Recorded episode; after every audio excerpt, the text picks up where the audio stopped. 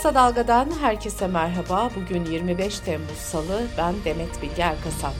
Gündemin öne çıkan gelişmelerinden derleyerek hazırladığımız Kısa Dalga bültene başlıyoruz. Muğla'da İkizköy sakinleri 2 yıldır YK Enerji'nin maden sahasını genişletmek için Akbelen Ormanı'nda yapılmak istenen ağaç kıyımına karşı mücadele ediyor. Köylülerin 2 yıldır nöbet tuttuğu alana dün sabah saat 5.30'da çok sayıda jandarma ekibi ve TOMA sevk edildi. Kesim motorlarıyla Akbelen Ormanı'na girildi ve çam ağaçları kesildi.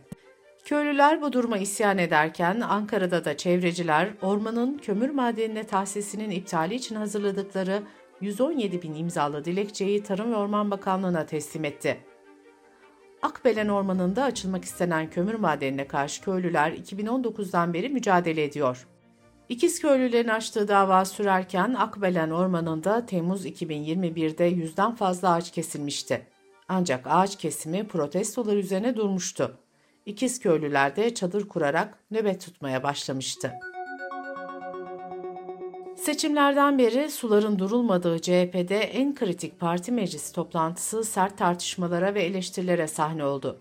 Welle Türkçe'den Kıvanç Elin haberine göre karşılıklı sert eleştirilerin yapıldığı toplantı 12 saat sürdü. Yapılan oylamada ise il başkanlarının göreve dönüşüne onay çıkmadı. Bu arada Halk TV ile CHP arasındaki gerilim de artarak devam ediyor. CHP, Halk TV ile grup toplantıları ve açıklamaların tamamının yayınlanması ve reklamları kapsayan anlaşmayı tek taraflı feshetmişti. Basın konseyi bu anlaşmayı eleştirdi. Yapılan açıklamada medya etiğinin örselenmesine izin verilmeyeceği vurgulandı. Halk TV ise sözleşmenin ticari bir sözleşme olduğunu belirten bir açıklama yaptı. Açıklamada söz konusu anlaşmanın başka basın yayın kuruluşlarıyla da yapıldığı vurgulandı ve bu sözleşmeleri açıklamanın CHP'nin sorumluluğunda olduğu vurgulandı. Zafer Partisi Genel Başkanı Ümit Özdağ ile CHP Genel Başkanı Kemal Kılıçdaroğlu arasında Cumhurbaşkanlığı seçimi öncesi imzalandığı ortaya çıkan protokole bir tepki de altılı masanın ortaklarından Gelecek Partisi'nden geldi.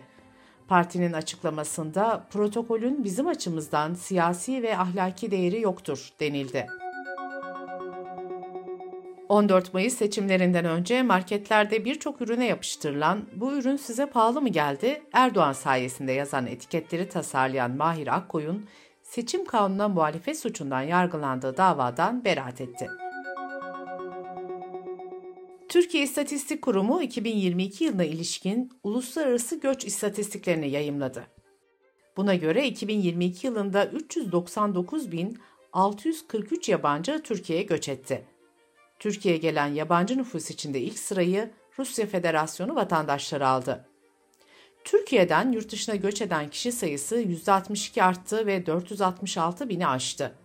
Göç eden nüfusun %55'ini erkekler, %44'ünü ise kadınlar oluşturdu. Türkiye'den yurt dışına giden nüfusun 139.531'i Türk vatandaşı iken 327.383'ü ise yabancıydı. Türkiye'den en fazla göç edenlerin 25-29 yaş grubunda olduğu görüldü. %39,5 ile İstanbul ise en fazla göç veren il oldu. Meteoroloji Genel Müdürlüğü yeni haftada İstanbul, İzmir, Muğla, Denizli, Antalya, Ankara ve birçok il için yüksek sıcaklık uyarısı yaptı.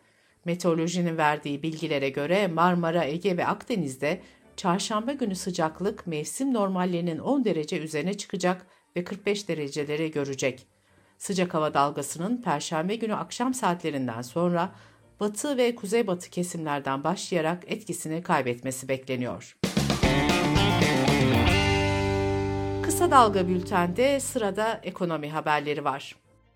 Milyonlarca kamu emekçisi ve emeklisinin mali ve sosyal haklarını içeren toplu sözleşme görüşmeleri 1 Ağustos'ta başlayacak. Memur Sen 2024-2025 yıllarını kapsayan dönem için %110 artış talep etti. Diğer taleplerse şöyle sıralandı. Bekar ve yeni işe başlayan memur maaşı en düşük 22 bin lira olmalı. 8077 lira olan seyyanen zam memur emeklisine de yansıtılmalı. Ocak 2024'te en düşük emekli maaşı 29.700 liraya yükseltilmeli. Memurlara 7.600 lira kira yardımı yapılmalı.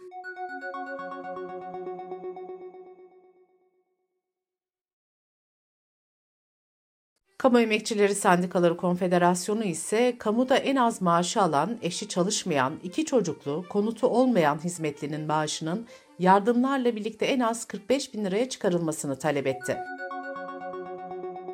Tüm emeklilerin sendikası emekli maaşlarına yapılan zammı Ankara'da protesto etti. Emekliler ÖTV, KDV ve MTV'nin geri alınmasını, en düşük emekli maaşının 15 bin liraya çıkarılmasını istedi. Yapılan açıklamada zamlar geri alınana, insanca yaşayacağımız maaşı alana kadar meydanlarda olacağız denildi. Peş peşe gelen zamlar, vergi artışları, kira krizi, icra dosyalarında ve kredi kartı borçlarında artışa neden oldu. Sözcü gazetesinin haberine göre icra dairelerine yeni gelen dosya sayısı 2023'ün ilk 7 ayında %62.7 oranında arttı ve 8.1 milyona yükseldi. Bankaların bireysel kredi kartı alacakları seçimin ilk turundan bu yana 138 milyar lira arttı. Türk Telekom internet port ücretlerine zam yaptı. 1 Haziran 2022'de tartışmalı olarak yürürlüğe giren port ücretleri %70 oranında artırıldı. Vergi uzmanı Ozan Bingöl, 12 yılda içkiden alınan verginin %1543 oranında arttığını söyledi. Ozan Bingöl ayrıca önümüzdeki günlerde içki ve tütün ürünlerinde ÖTV artışı olabileceğini de belirtti. Türkiye İstatistik Kurumu 2022 yılına ilişkin yaşam kalitesi araştırmasının sonuçlarını açıkladı. Araştırmanın çarpıcı bazı sonuçları şöyle. Son bir yıl içinde 15 yaş ve üzeri fertlerin %85.3'ü sinemaya, %93.7'si canlı gösteriye, %92'si kültürel alanlara ve %94.9'u da canlı spor etkinliğine gitmedi. Bir yıl içinde en çok kitap okuyan yaş grubu %50.9 ile 15 ila 24 yaş aralığı oldu. En az kitap okuma oranı ise %14.1 ile 65 yaş ve üstü fertlerde hesaplandı. Fertler için hane halkının finansal durumundan memnuniyet ortalaması ise %46.9 oldu. Dış politika ve dünyadan gelişmelerle bültenimize devam ediyoruz. Yunanistan'da çıkan orman yangınları 7. gününde de devam etti. Rodos adasında yangınlar nedeniyle yaklaşık 20 bin kişi tahliye edildi, adaya uçuşlar durduruldu. Korfu adasında çıkan yangında da 2000'den fazla kişi tahliye edildi. Türkiye, Kıbrıs, Romanya, İtalya ve Fransa'nın aralarında bulunduğu birçok ülkeden Yunanistan'a destek gitti. Rusya Devlet Başkanı Putin, tahıl koridoru anlaşmasından çekilmesinin ardından Afrika kıtasının ihtiyacı olan tahılı kendilerinin ihraç edebileceğini söyledi. Tahıl koridoru anlaşmasının ortadan kalkmasıyla artan gıda fiyatlarından en çok etkilenen ülkelerin başında Afrika geliyordu. Afrika Birliği bu karardan duyduğu üzüntüyü dile getiren bir açıklama yapmıştı. İspanya'da pazar günü yapılan erken parlamento seçimlerinin kazananı muhalefetteki Muhafazakar Halk Partisi oldu. Ancak parti mutlak çoğunluğu elde edemedi. Partinin elde ettiği milletvekili sayısı sağ popülist Vox ile birlikte koalisyon hükümeti kurmasına da yetmedi. Yıl sonuna kadar Avrupa Birliği Konseyi dönem başkanlığını yürütecek olan AB'nin dördüncü büyük ekonomisi konumundaki İspanya'yı uzun bir çözümsüzlük dönemi ve muhtemelen yeni bir seçim bekliyor. Avrupa Polis Teşkilatı'ndan yapılan açıklamaya göre Almanya, Yunanistan, Kuzey Makedonya, İspanya ve Sırbistan'dan kolluk kuvvetleri ortak bir operasyon yaptı.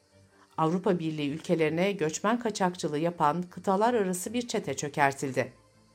Çetenin yaklaşık 5 bin Küba vatandaşını Avrupa Birliği'ne soktuğu ve 45 milyon euro civarında kazanç sağladığı tahmin ediliyor. Norveç hükümeti 12 devlet bakanlığına siber saldırı düzenlendiğini açıkladı. Norveç'in kamu sektörü Haziran 2022'de de benzer bir siber saldırıya maruz kalmıştı. Bu saldırıdan Rusya yanlısı bir suç örgütü sorumlu tutulmuştu. Pakistan'da son bir ay içinde şiddetli muson yağışlarının neden olduğu sel ve toprak kaymasında hayatını kaybedenlerin sayısı 133'e yükseldi.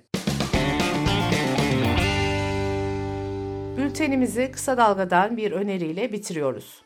Yeşim Özdemir'in ensesti psikolojik, sosyolojik, eğitim ve medya düzeyinde irdelediği podcast serisini kısa dalga.net adresimizden ve podcast platformlarından dinleyebilirsiniz.